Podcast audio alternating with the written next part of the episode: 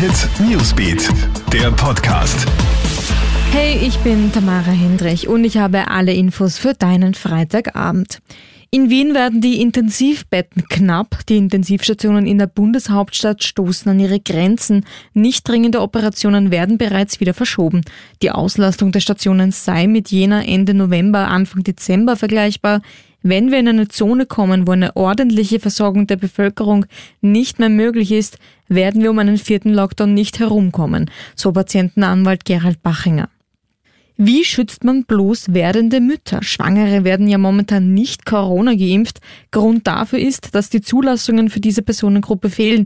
Und das ist verheerend, da eine Corona-Infektion bei Schwangeren viel stärker ausbrechen kann. So Gynäkologe Leonard Leumer. In Großbritannien und Amerika werden Schwangere schon geimpft. Leumer ist zuversichtlich, dass es bei uns auch bald soweit sein wird.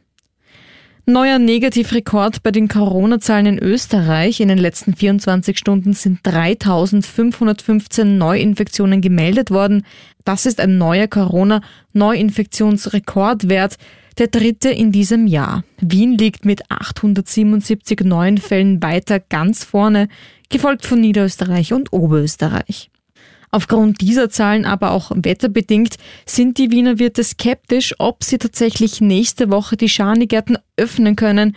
Die Wirtschaftskammer Wien sieht eine Öffnung der Betriebe erst ab Mitte, Ende April.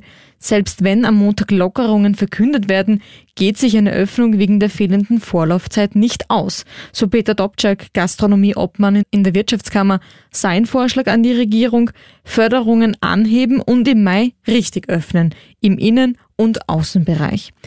Das war's für heute. Alle Updates holst du dir wie immer im Kronehit Newsbeat oder online auf kronehit.at. Schönes Wochenende. Kronehit Newsbeat, der Podcast.